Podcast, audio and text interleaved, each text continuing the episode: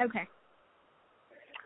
Hello, everyone. My name is Brandon Stewart. I am a representative of Jesus Christ, and I just want to thank God, the Father, in the name of Jesus Christ.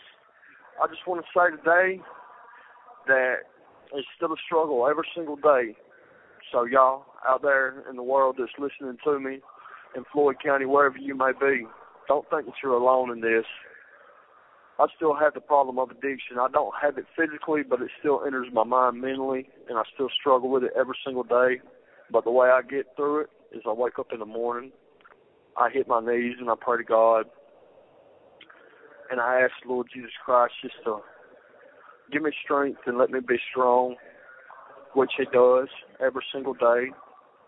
I keep my eyes focused on Him throughout the day, so therefore I don't veer off and I don't look away, so therefore I won't sink like Peter did in the Sea of Galilee.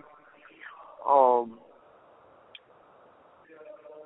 to the ones that are addicted out there, I just want to let y'all know that y'all ain't alone, and you are loved. So don't think that you're not. The devil will tell you many lies, and that's one lie that he will tell you. So all you can do is ask Jesus to give you strength every day, live day by day, and everything's going to be all right. Turn your life over to Jesus if y'all will, if you have it already, and if you're a lost soul. I promise it helps. I'm not saying everything's going to be peachy and everything's going to just go back to normal because it's not. That's not the world we live in today. But it gives you the hope, like I was talking about last time.